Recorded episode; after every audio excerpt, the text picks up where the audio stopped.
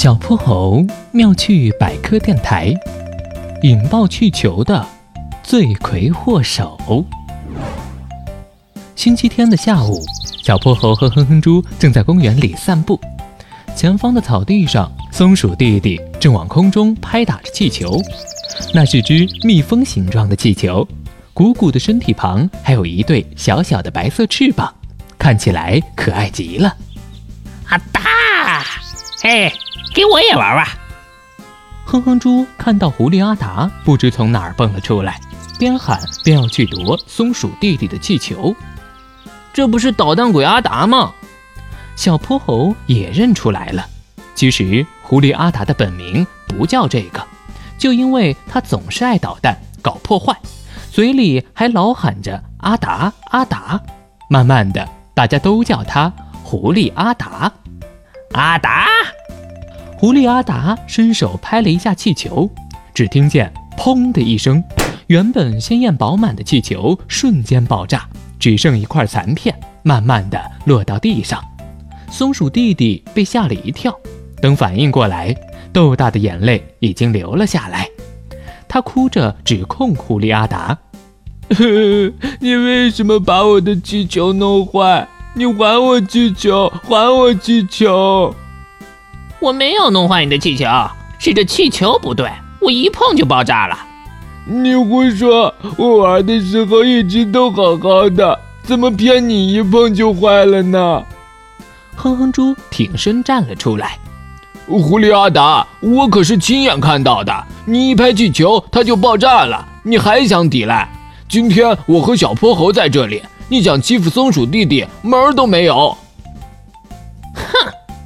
狐狸阿达撅起了嘴，两手一摊：“我都说了我没有，你们怎么就是不信呢？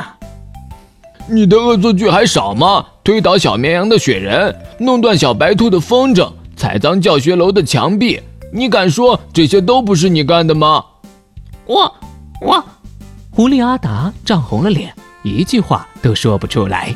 慢慢的低下了头，他小声嘀咕着：“这一次真的没有。”小泼猴感到有些诧异。往常狐狸阿达听到别人的指责都是嘻嘻哈哈的，这次他的神情有些难过，看起来真的不像撒谎。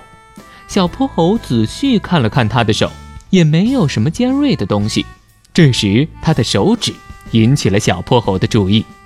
指尖上有一层淡淡的黄色。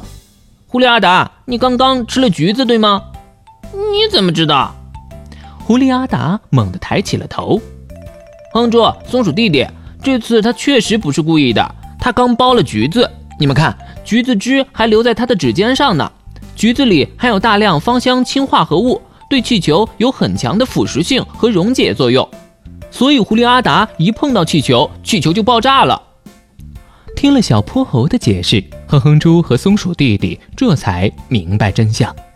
松鼠弟弟率先开了口：“嗯，对不起，这次是我们冤枉你了。”狐狸阿达难得的惭愧了起来：“没没，虽然我不是故意的，但这气球确实是我弄坏的，我会赔你一个的。”“，气球没了，现在玩什么好呢？要不我们一起玩捉迷藏吧？”小泼猴的提议得到了大家的认同。狐狸阿达刚要转身离开，你也一起玩吧。狐狸阿达扭头，不可置信地指了指自己：“你你在说我吗？对啊，不然还有谁啊？”狐狸阿达笑了起来，不同以往的坏笑，这次的笑容特别真诚呢。小泼猴。妙趣百科，一天一个小知识。小朋友们，欢迎大家把心中的大问题、小问题在评论区告诉小泼猴。如果你的问题被选中，小泼猴不但会用一个故事告诉给你答案，还会有一件小礼物送给你哟。